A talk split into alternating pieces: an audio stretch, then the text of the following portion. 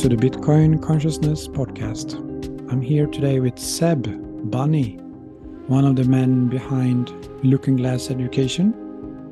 And recently he wrote a piece about ID creation that caught my interest. So I invited him to come here. Welcome, Seb.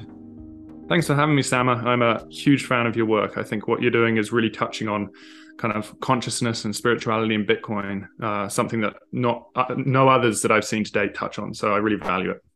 Yeah, we spoke uh, a couple of times before, so it, it's been really nice to get to know you. Thanks. Let's get into this topic, ID creation. So, what are IDs? So, what is an idea? Hmm.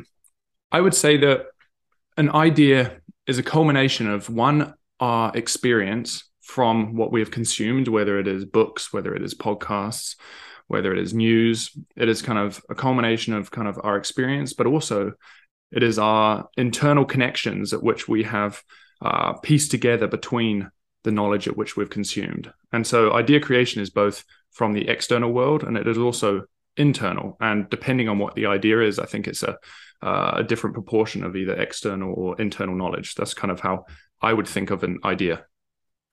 All right. And do you think it's possible for ideas to originate inside? Yeah, I'd say this is a really challenging question just because when you read a lot of spiritual texts, they usually reference that we are all connected and we have everything we need internally. And so then you've got to ask yourself when I consume this knowledge, am I consuming it from the external world and now I understand it? Or am I just awakening to something that was already inside of me? And this is just kind of helping to spark that little bit of inspiration. And so this is something that actually, if I'm to be honest, I don't have an answer to. I would like to think it is the latter, but uh, if you're looking at it from kind of the rational Western brain, people would say that's impossible and it's the former and that we're definitely consuming content to create ideas. Yeah so if we take this a little bit further of ideas being able to exist inside of us and sort of an external source then can awaken that idea within us then we come into a couple of episodes ago i had Hudlun out here and we were talking about the energy body and the energy body then consists on different of different frequencies. So different chakras energy centers with different quality of frequencies. So if we look at frequencies as carriers of concepts ideas then this could make sense of that we have ideas within us and that that they're maybe not active but uh, that external sources can awaken them.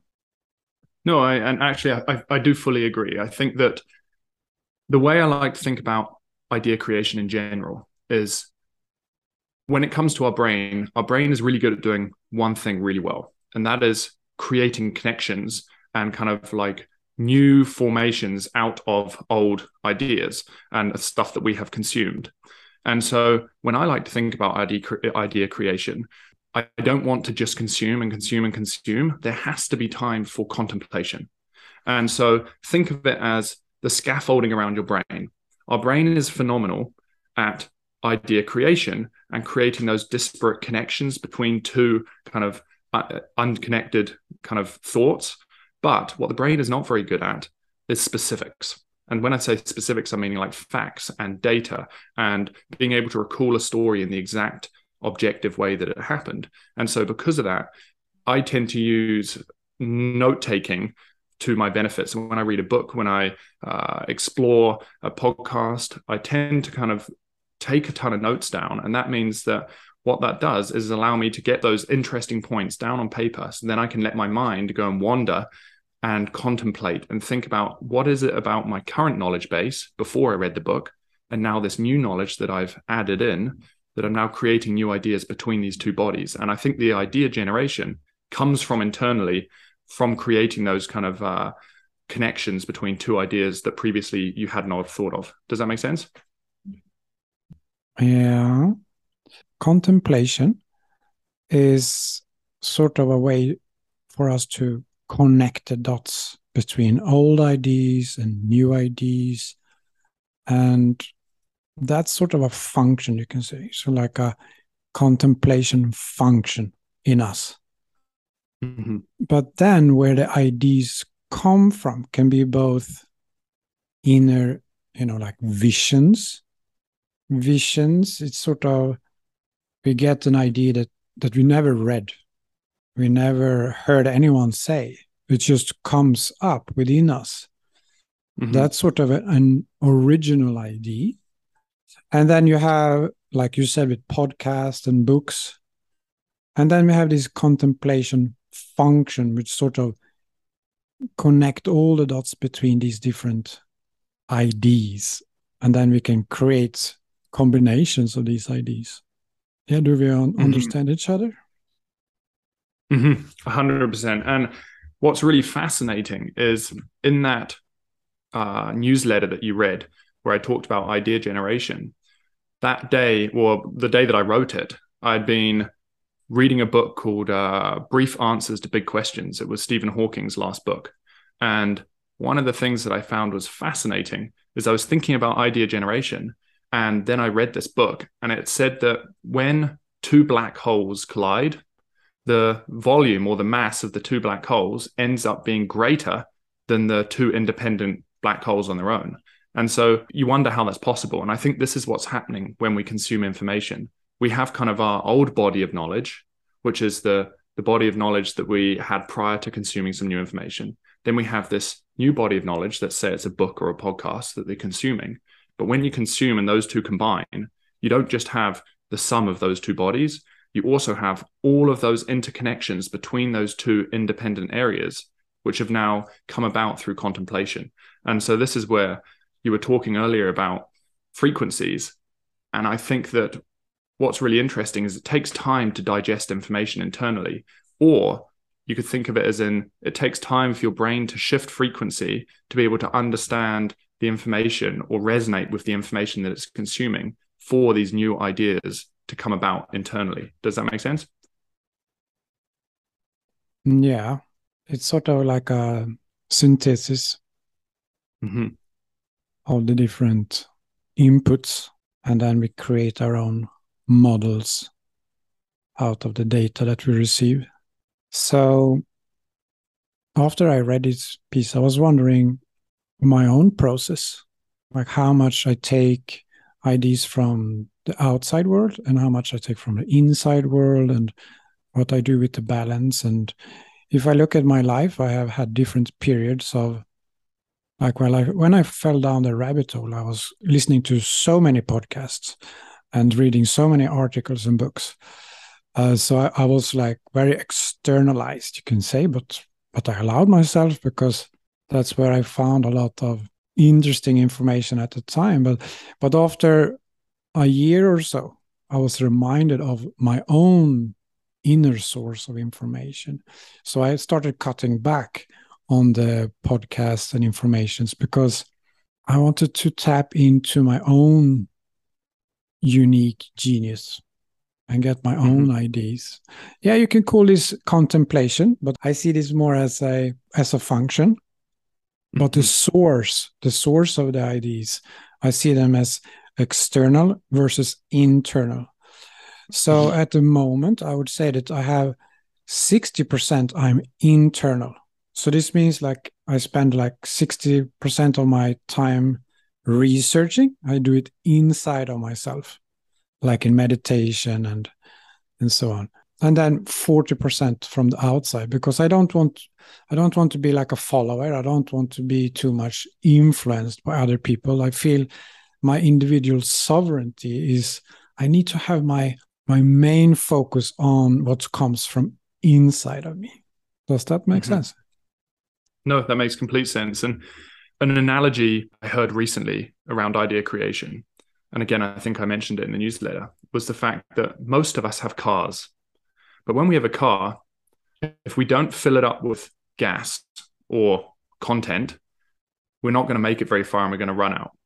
But we don't have a car to just sit at the gas station and fill up constantly and just do nothing with the car, just just fill up constantly with content and information and gas. And so it's about kind of sometimes finding that balance between exploring and filling up with gas. And that balance is different for most people. Do you want to spend a little bit of time kind of consuming content and a lot of time exploring, or do you want to spend a lot of time uh, filling up with content and a little bit of time exploring? And I think that that balance is unique to us as individuals. And I think that the thing that's really challenging is answering kind of the question that you mentioned at the start is can you get idea creation without external content? And that i don't 100% know the answer to it. And i'd love to know your thoughts. What what do you think? Uh, yeah and this is a little bit why I, would this caught my interest because I, I really like external sources but the internal sources and since reading that and deciding for this conversation i've been thinking about it even more and how that process really looks like. And for me it's it has to do with this mechanism of identification. So as long as we identify with our IDs like we feel certain that our beliefs are true and the way we see the world and ourselves this is true that's equivalent of keeping the car at the gas pump. Because internally you're not really shifting the the frequencies so if we are stuck in our beliefs and our, our IDs we we don't get new ideas. and it's this like owning ideas, like this is what i believe that then we can't fill up with new ones from the inside mm-hmm. can you relate to that concept yeah yeah and I think that what's really important, and you briefly touched on it, which is there's a quote that I really like, which is consciousness is the awareness of who you are as opposed to who you believe you are.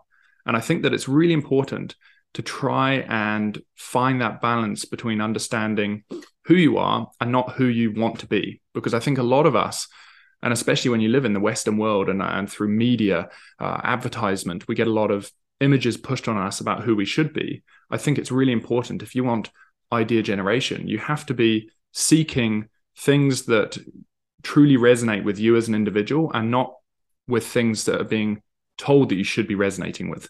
Does that make sense? Yeah. Sometimes I, I liken this identification function in our energy body. It's like this pickup on a vinyl player.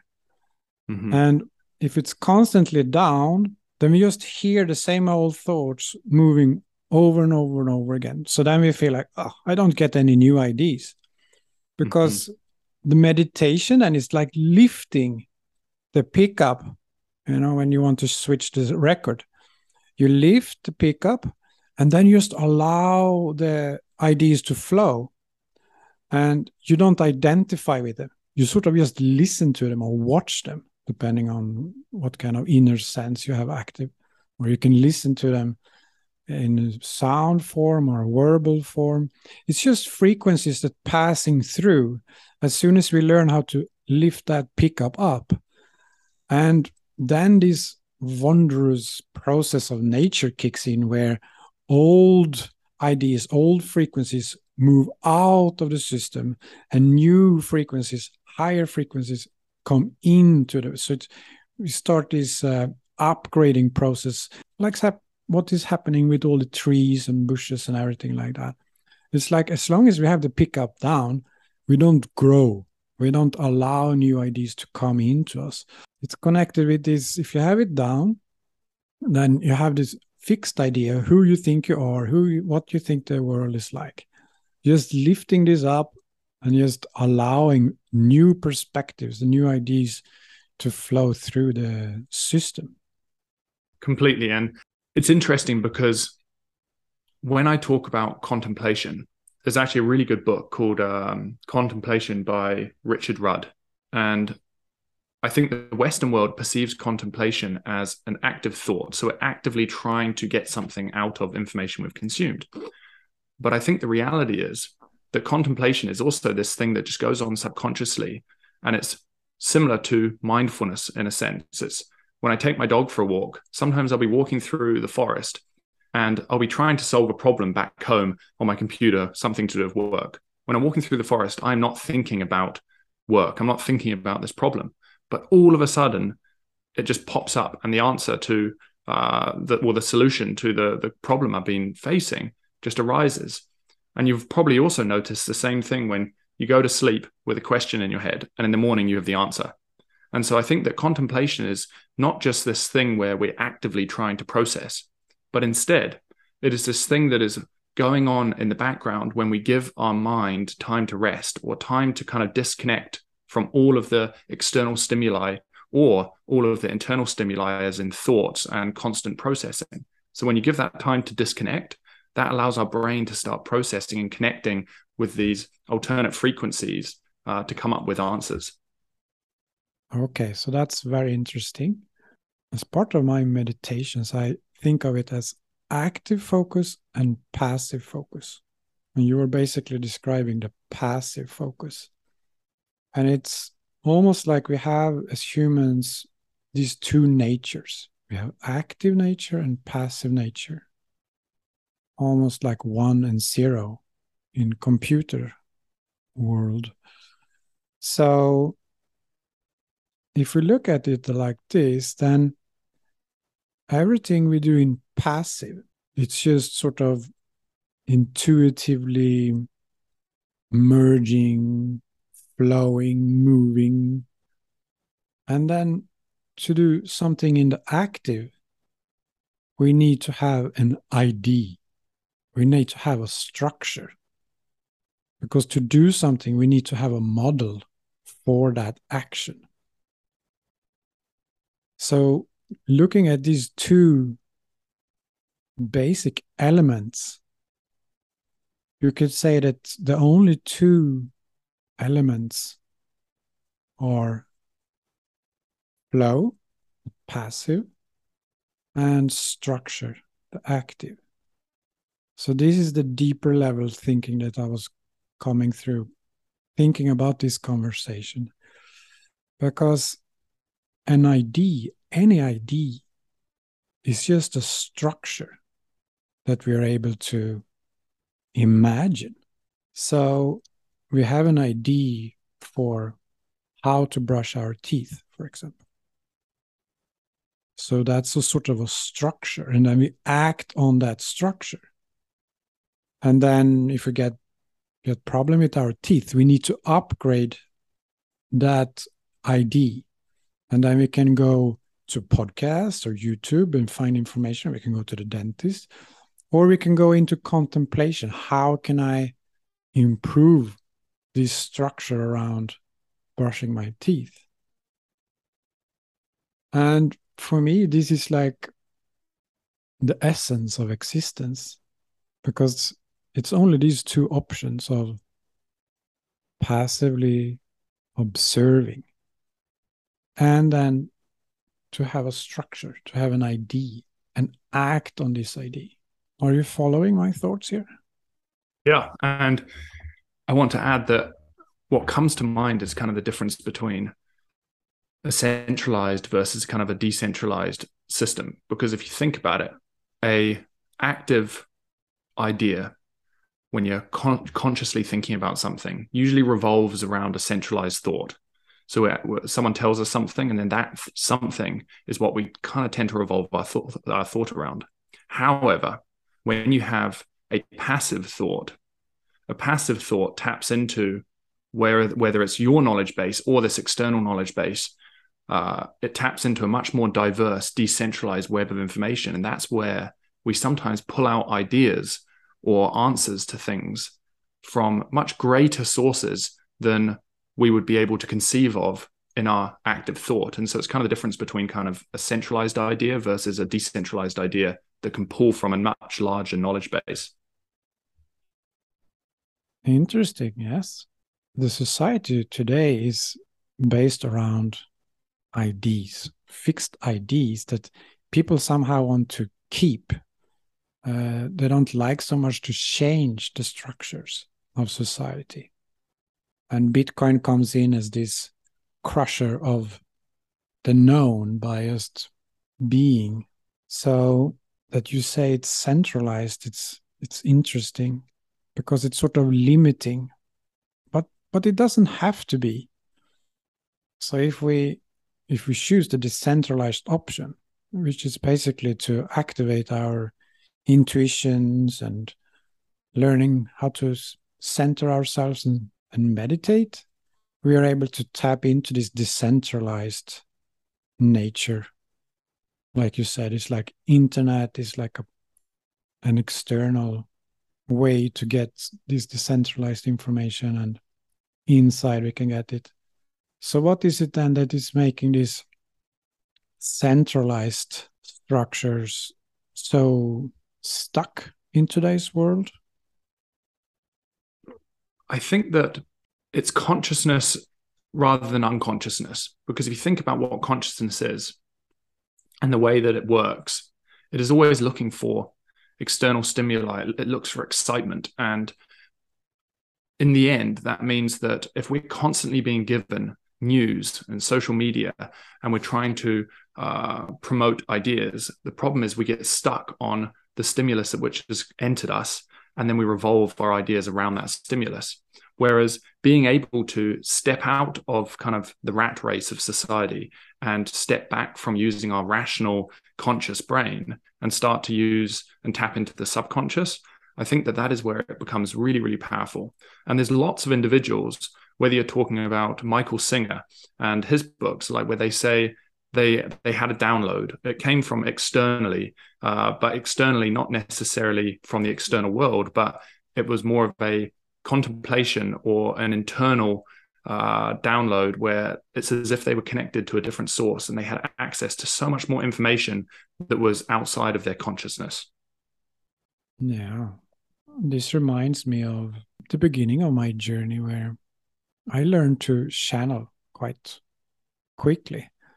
So after my awakening experience where everything turned to frequencies, then it was a natural step to learn to tune into those frequencies. And then the following step would be to express those frequencies. So so I was experimenting a lot with that. So it's it's like one mechanism tuning in. So you can think of anything, like a tree or an angel, or could be physical or it could be spiritual, it doesn't matter. And then when you tune into that, you allow that frequency to flow through you. So you can then uh, write a story or you can play uh, an instrument or solo or you can sing or you can draw something. All these different expressions, like human expressions. And I think for many it's unconscious. They're sort of like just accidentally, oh, I got this idea and it flows through them and and they do something. And then ooh i felt a flow state. But i learned to sort of understand that process as a young adult and i could tap into different systems in my energy body and so on and and allow that to flow this is what you're talking about i guess yeah yeah and you mentioned earlier that sometimes we latch on to ideas, whether it's ideas about ourself or ideas about how we want to be. And I think that going back to frequencies, I think what's fascinating is sometimes you could think of, as you mentioned, those ideas as just simply frequencies. And so someone kind of changes the radio channel, they like a radio channel, and they just sit on it. And they're not necessarily growing as individuals. And I think that one of my favorite quotes that a guy named Gabor Mate mentioned on a Tim Ferriss podcast, and it's a bit of a meaty one, but I'll read it because I think it is it's fascinating. And he says, "Your conflicts, all the difficult things, the problematic situations in your life, are not chance or haphazard. They are actually yours. They're specifically yours, designed specifically for you by a part of you that loves you more than anything else. That part of you loves you more than anything else." Has created roadblocks to lead you to yourself you are not going in the right direction unless there is someone pricking you in the side telling you, look here, this way. That part of you loves you so much that it doesn't want you to lose the chance It will go to extreme measures to wake you up. It will make you suffer greatly if you don't listen. What else can it do? That is purpose. And so that quote I find really fascinating because I think sometimes we attach to an identity or we stay on a radio frequency channel and we don't want to shift.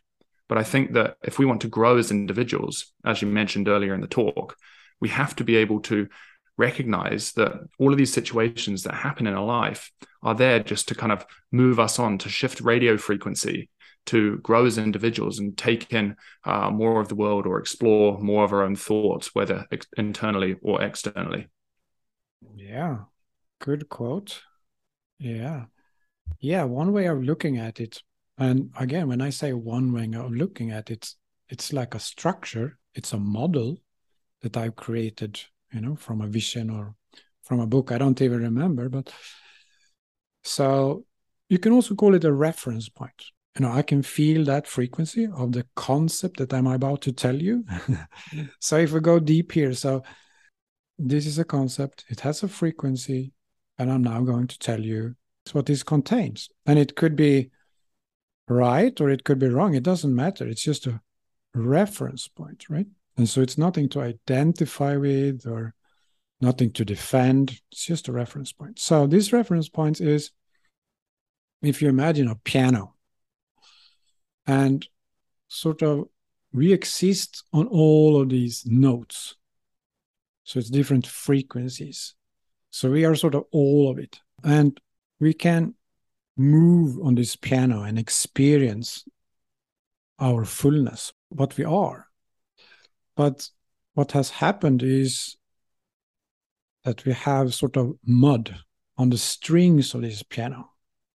So when you press it, it maybe sounds like, mm, mm. it's not a clear note. So you can't really experience that note fully. So when you come to that or you experience that, you will have some kind of problem in your life. So every time that note comes, you will sort of attract some kind of problem or so. And that will happen until you until you take a look at the mud on the string on that one. So take a look at the string and figure out what kind of past experience or something we inherited from our parents that is messing up that frequency. And when we look at that, we take up the pickup, we look at that without defending ourselves, without feeling bad or, or, or blaming anyone else, but you see, okay, this is this is what has happened. And when we are able to do that, the mud sort of leaves the string, and then that piano note sounds good again. And basically for us, it's like that experience will be more pleasant experience. I think you're absolutely spot on. When it comes to who we are as individuals, we are kind of a product of our past. And recognizing that allows us to understand that we can change as individuals.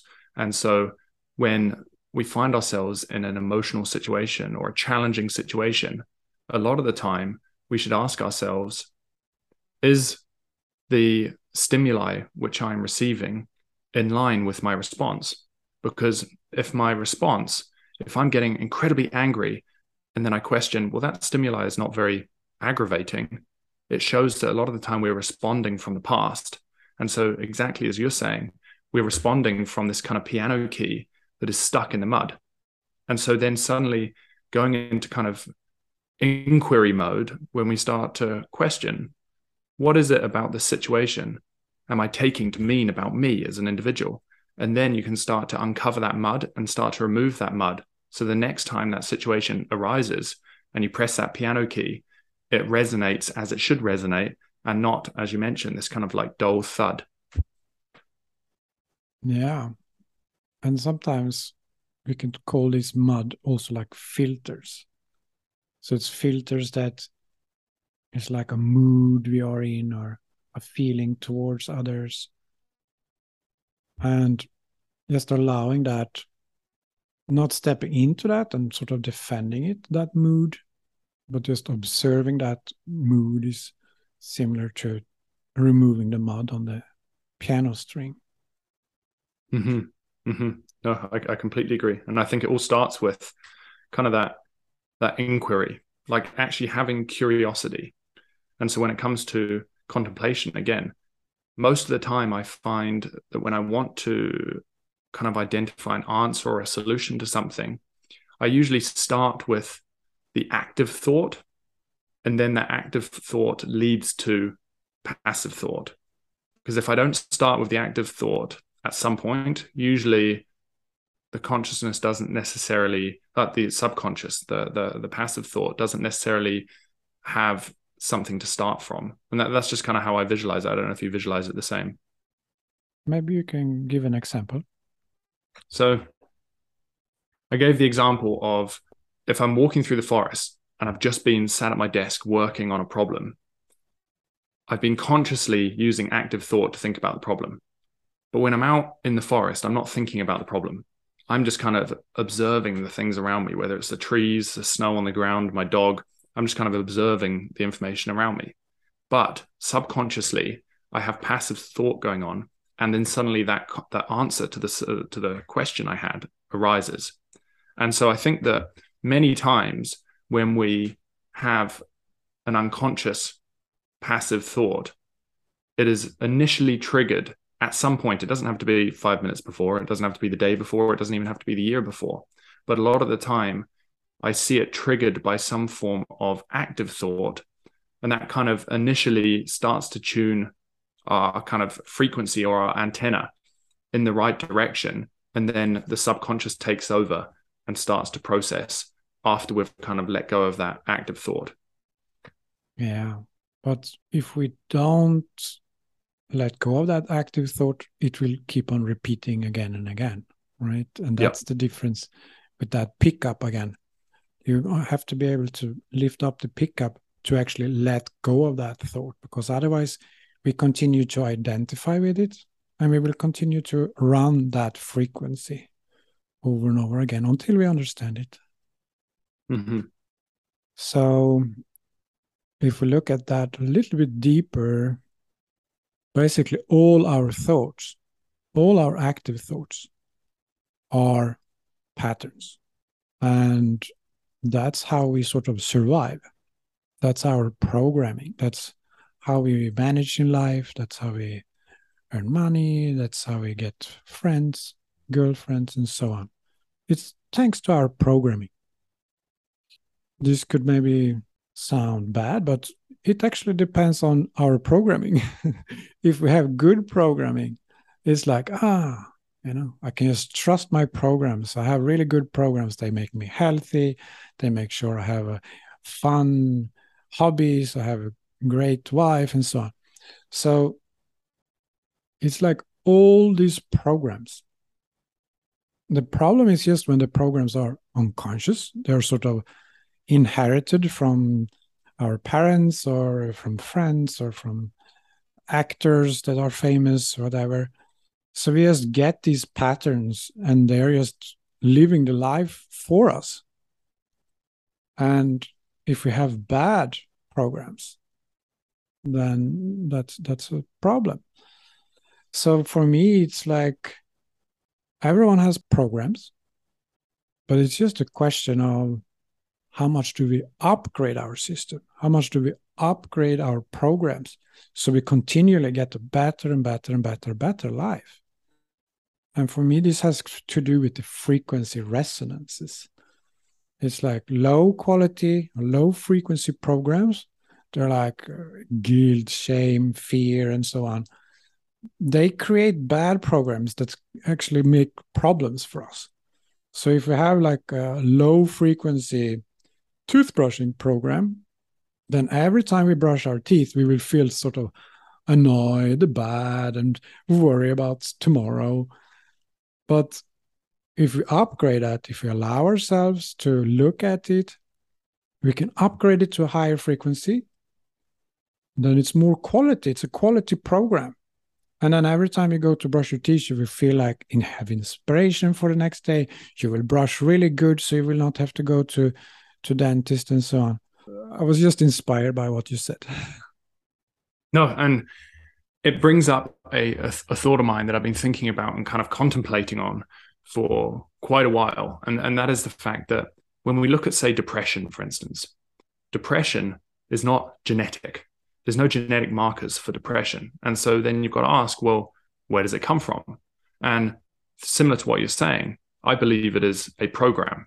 And so as children, if when we were upset or when we were angry or when we were sad, our parents told us, why are you crying? Why are you feeling that way? They're judging the emotions that we feel. And now we actively, we we objectively feel these emotions. And it's not wrong to feel emotions. But with our questions, uh, with our parents questioning us feeling those emotions, what happens is we learn to depress. And that's where the depress and depression comes from. We learn to depress those emotions because we believe it is wrong to feel those emotions. And all of a sudden, what we do in that moment is we forget how to process effectively. And so, as adults, when we feel sad, upset, frustrated, all of a sudden we don't know how to express ourselves or how to resolve the issue. And this leads to kind of internal anxiety, it leads to depression. And so, I think that as you talk about these programs, I think it's really important when we have maybe an outcome in life that we're not necessarily too happy with, we've got a question is the outcome a product of my programming? And if so, how can I start to identify where my program has gone wrong?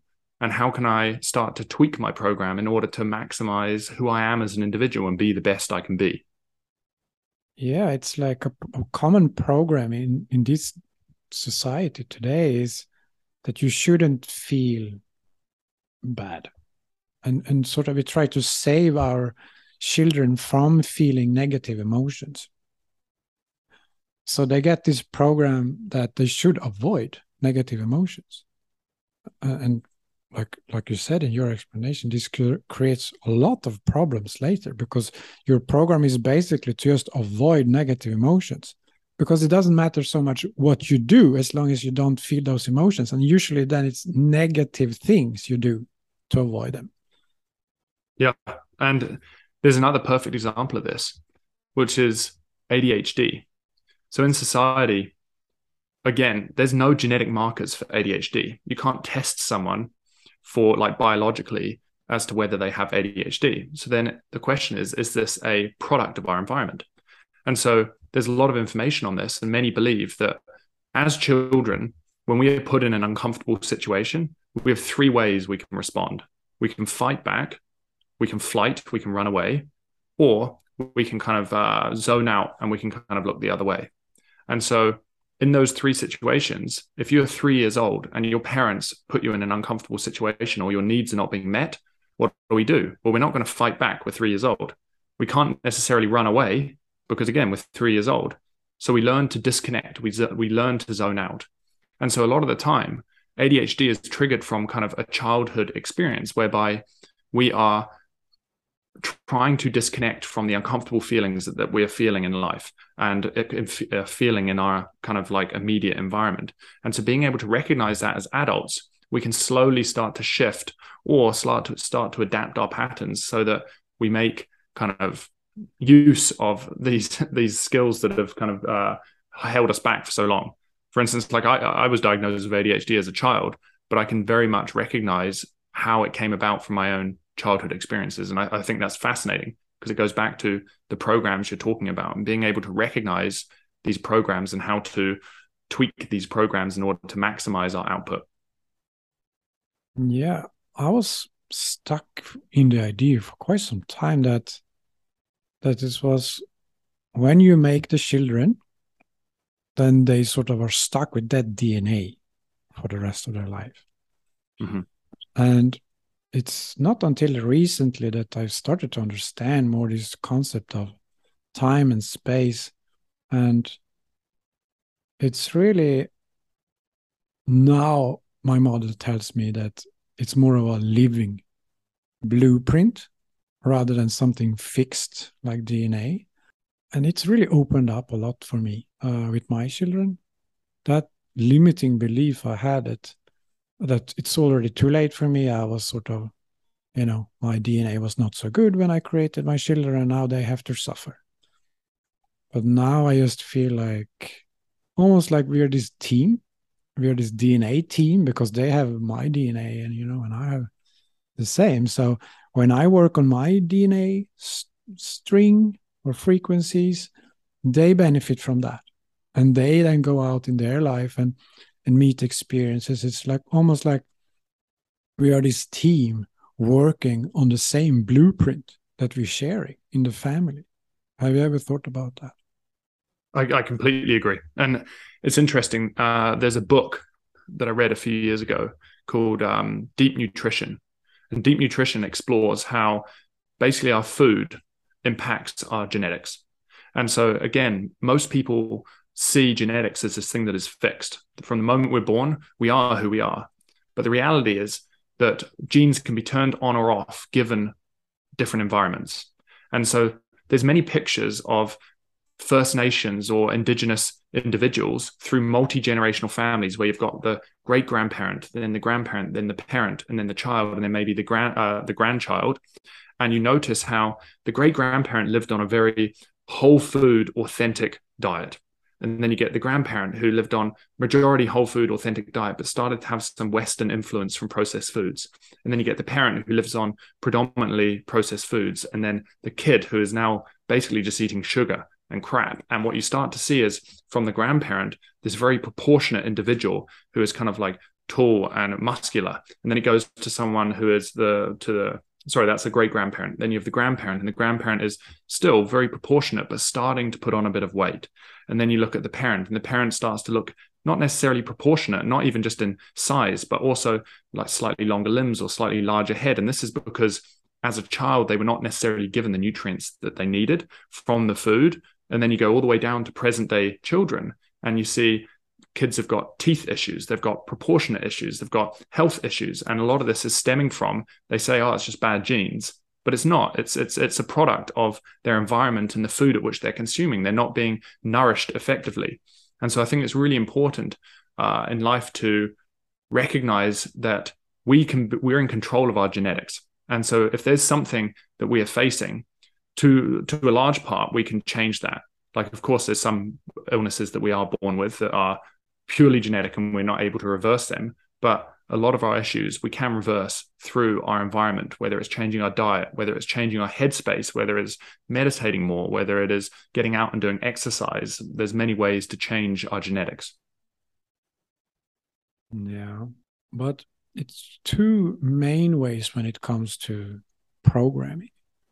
And this is something I've tried to highlight in some of my articles. It's like a lot of the self help or self development, like Tony Robbins and uh, so on, it's like mm-hmm. they are not so interested in healing the old programs or like upgrading the old programs.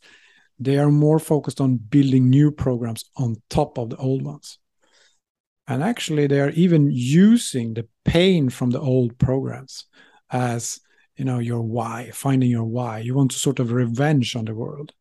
So you you you act from this kind of victim mentality or underdog because you were bullied or something like that. So basically they're saying don't heal this. This is your motor. This is your engine. So then they use this force from this pain point in their childhood and they create with willpower and so on they create new structures new programs. It's almost like you create a fake self. So you create a fake self that you show the world and you do all these things and you get all this success and so on. Uh, and then behind this is sort of the, the hurt child that was never healed. And and if they have this huge empire like tony robbins then you know, he can't even go back and heal this because it, then he would lose his engine, you know, because his whole empire is built on this pain as a child. I think that's just a very destructive direction to take.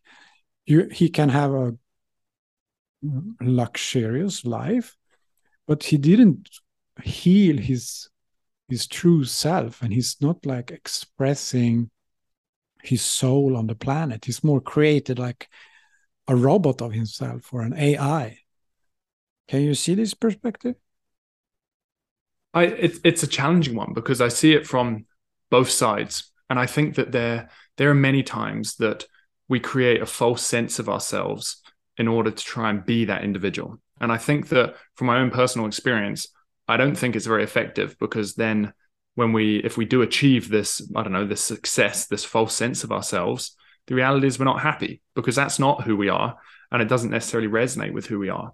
However, I would say if anyone wants to watch something really fascinating, if you go to YouTube and type in Tony Robbins solves stutter, there is a African American guy in the States who, since he was four years old, he has had this stutter and he's not been able to speak properly throughout all of his childhood. And he's he's probably now in his, I'd say, late 30s, early 40s. He's got a family and he's and he's dealt with this thing his whole life and it's impacted his jobs, everything.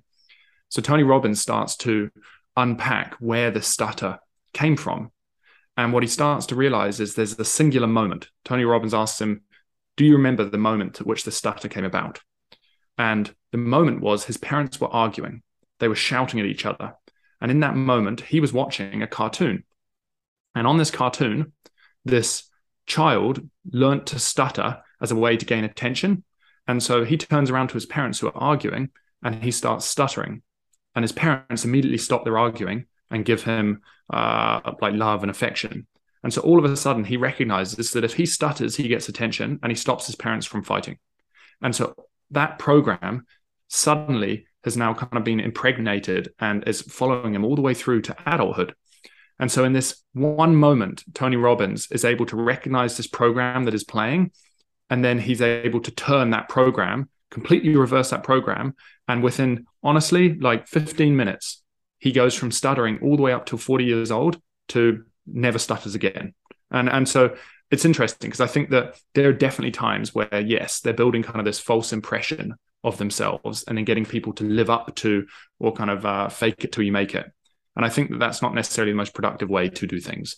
But I think there are also times that sometimes they're going back to these programs, trying to break them down and shift that program as we've kind of been talking about. I don't know what your thoughts are on that.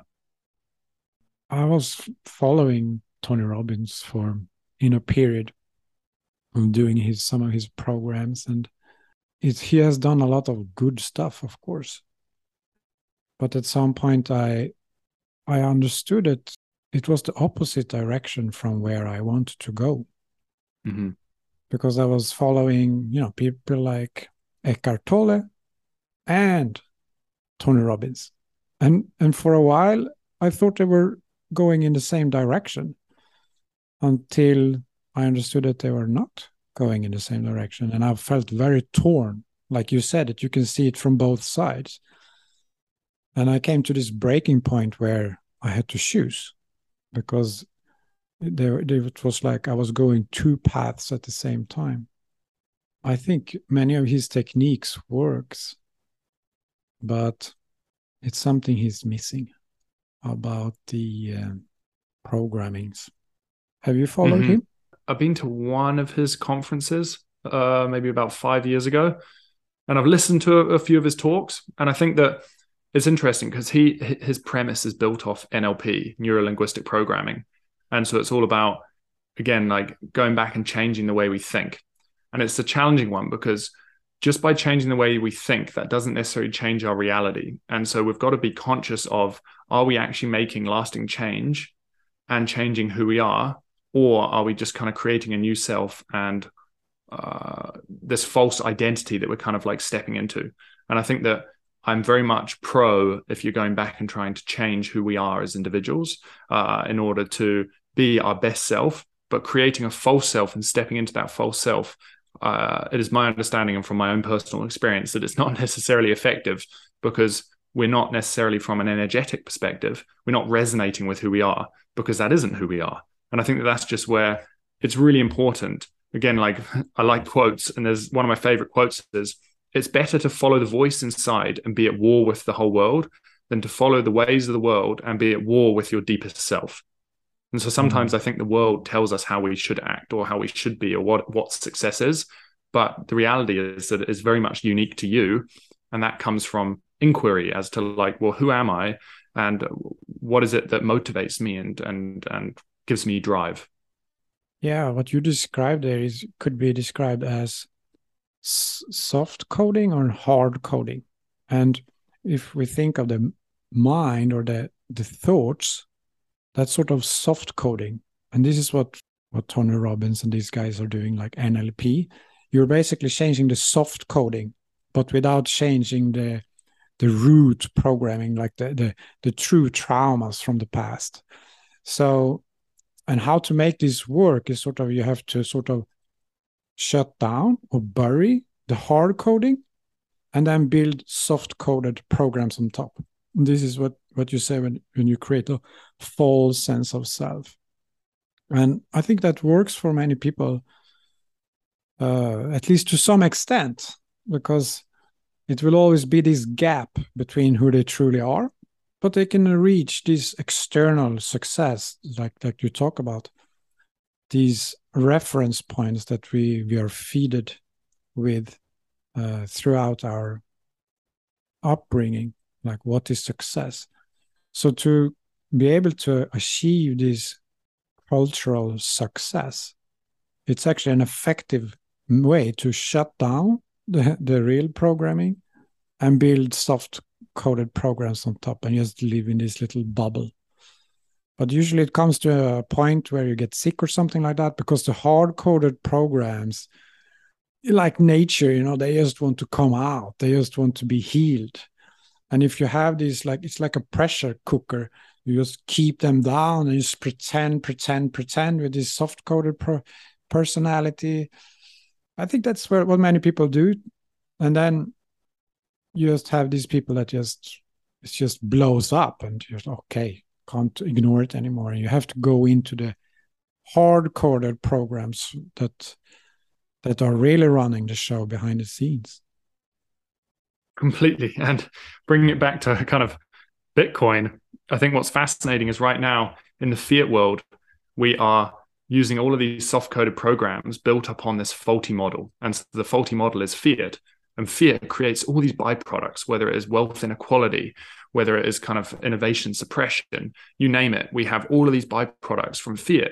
and we try to mask them with all of these soft coded programs which you can think of as legislation or stimulus and quantitative easing and quantitative tightening, we're always trying to mask these byproducts. Whereas the reality is, we've kind of got to step back and recognize that actually the underlying hard coded program is faulty.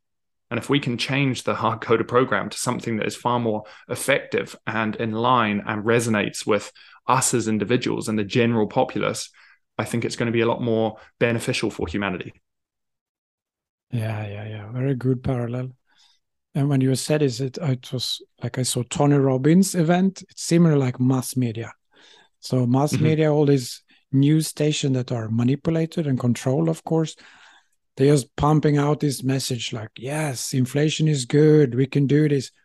They're trying to sort of pump up this fake identity and sort of push down all the truth by all the corruption all these things. So it's really a similar scenario of the whole humanity.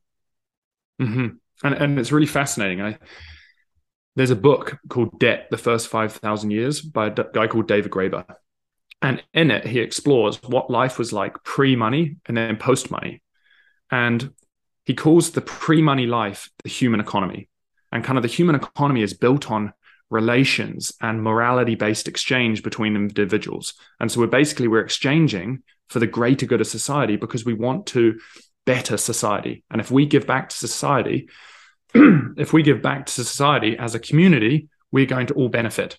Whereas the problem with fiat and the problem with post money is that we now have the commercial economy. All of a sudden, because it's kind of built on property law and involves a debt based exchange of goods, where we're trying to exchange services and goods between one another, the exchange is always for the benefit of the individual. We're trying to get as much as we can. And so when you look at, say, the human economy, you have a very collaborative economy. Whereas when you have the commercial economy, it's an extractive economy. We're trying to extract, we're trying to get what we can.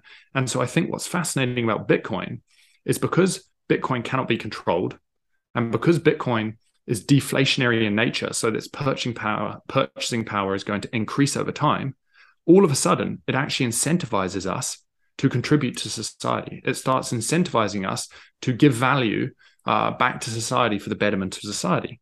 And so it changes our programming, it changes how society interacts with one another. It's fascinating. For sure. Yeah. This is like the healing of the old programming, of the humanity's hard coded programs, if we continue that analogy. So Bitcoin comes in and he's just shattering this superficial world and going into the depth of humanity's pain. Mm-hmm. And he's will be probably able to to heal it all the way through. And then we have the golden age. Hundred percent. Yeah. Yeah. That time will come and people will slowly realize that we've been building on top of building on top of this soft coded faulty programming for a while. And I think more people are waking up, which is really powerful. And without talking about the news, I think that this whole FTX debacle, which is happening right now, I think is only going to help raise awareness to the importance of something such as Bitcoin and proof of reserves and proof of uh, reality. I think that it allows us to uh, prevent these fractionalized systems from building upon debt and uh, things that aren't necessarily real.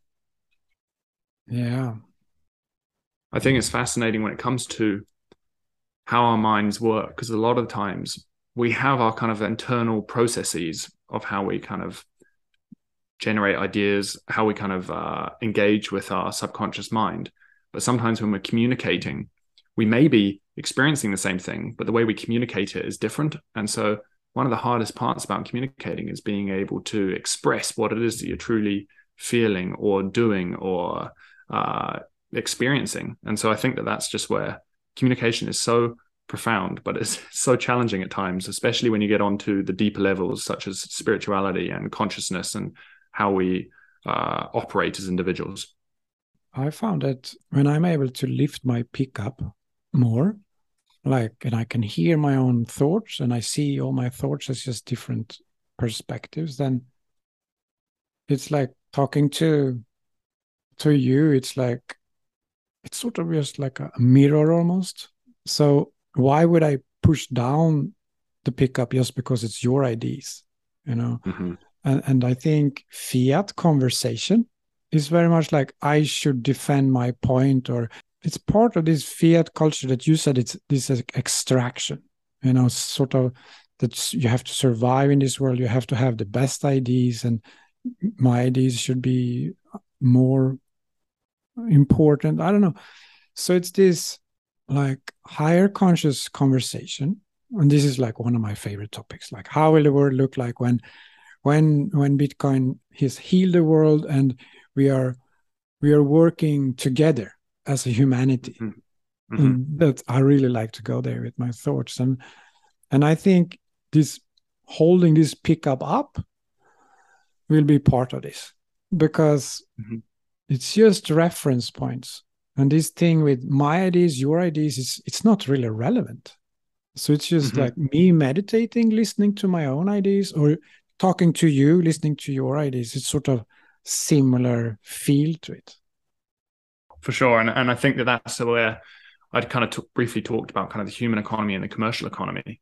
I think the human economy when it's kind of built on human relations and morality based exchange because we want to do things for the betterment of society all of a sudden we especially with idea generation it's kind of a collective endeavor. And so when we're communicating with each other it is not to kind of say well i've got better ideas than you. It is to just kind of express these are my experiences. I'd love to hear your experiences. And how can we how do these things interact so that we can kind of get the best out of this situation from our knowledge base or from our our experiences? And i think that's profound because yeah a bitcoin world completely changes how we interact with one another. And suddenly everyone is trying to offer value and actually when i was i was just recently in prague at a liberty for a lifetime conference and Knut uh, and I were talking. And one of the things that we were talking about was the fact that when it comes to fiat currency, you've got this money that can be taken through force. And so, because it can be taken through force, are your things really yours? And all of a sudden, again, it goes back to the fact that we have an extractive economy. You can take something just by applying pressure. Whereas when you have something like Bitcoin, which you can store your seed phrase in your head, you can store value in your head. There is no way for someone to get access to it through force. The only way they can gain access to it is by offering value and for you willingly giving up your Bitcoin. And so all of a sudden, society comes about trying to offer value and give back to society rather than trying to use force and extract from society, which I think is so fascinating. Yeah. And it goes well together with my reference point that I think a decentralized society will not come until people are able to sense unconditional love. For mm-hmm. me, it's mm-hmm. become really like as long as people are fear based, they are in this extractive economy, as you say. So they can never do actions without thinking of a reward. You know, while unconditional love, it's it's opposite. It's like you do something because you feel in harmony with the creation and, and you want to do your part. And then the reward is sort of just indirect. The sort of the basis the foundation of a decentralized uh, humanity or decentralized society. So until we come to that point it will be a centralized society. That's sort of how it shapes itself because of the fear motives behind our actions. And as soon as people start acting with love, as you say, unconditional love, then it will it will automatically turn into a decentralized society where everyone will benefit. So this is why I'm so focused on the consciousness part. Like I I love Bitcoin. I think it's it's important, but without the expansion of consciousness we we will still sort of even if we have the best money in the world if we still act from fear we will centralize ourselves in small citadels around the world and sort of start maybe fight against each other but i'm sure it, it will go together but i'm i'm just thinking why not work on both ends of the candle so to mm-hmm. speak mm-hmm. when i think you bring up a really good point which is I think sometimes we we always think about kind of well, what comes first, and I think that it's a chicken or the egg scenario because I think again, if we just have kind of a broken society that morally is in the wrong place, or uh, from a thought perspective, they're not necessarily conscious beings that want to connect, then you can have the best currency in the world, but it's going to get pretty quickly broken down. And so I think that in line with changing the way that we process values through the exchange of money, such as fiat and Bitcoin, uh, in line with kind of transitioning to a Bitcoin world, I think we also need to change how we interact with one another. And I think both of them help one another. So I think having a clean way to express ourselves in a trustless and permissionless way, such as Bitcoin, will help us kind of become more conscious. But at the same time, we also need to focus on consciousness in order to be able to recognize that Bitcoin is this phenomenal thing that can truly change the world that we live in. And so I think it's a chicken or the egg scenario. They both benefit from one another. Oh, thank you very much for your time. So, Seb, let's do this again uh, later in life.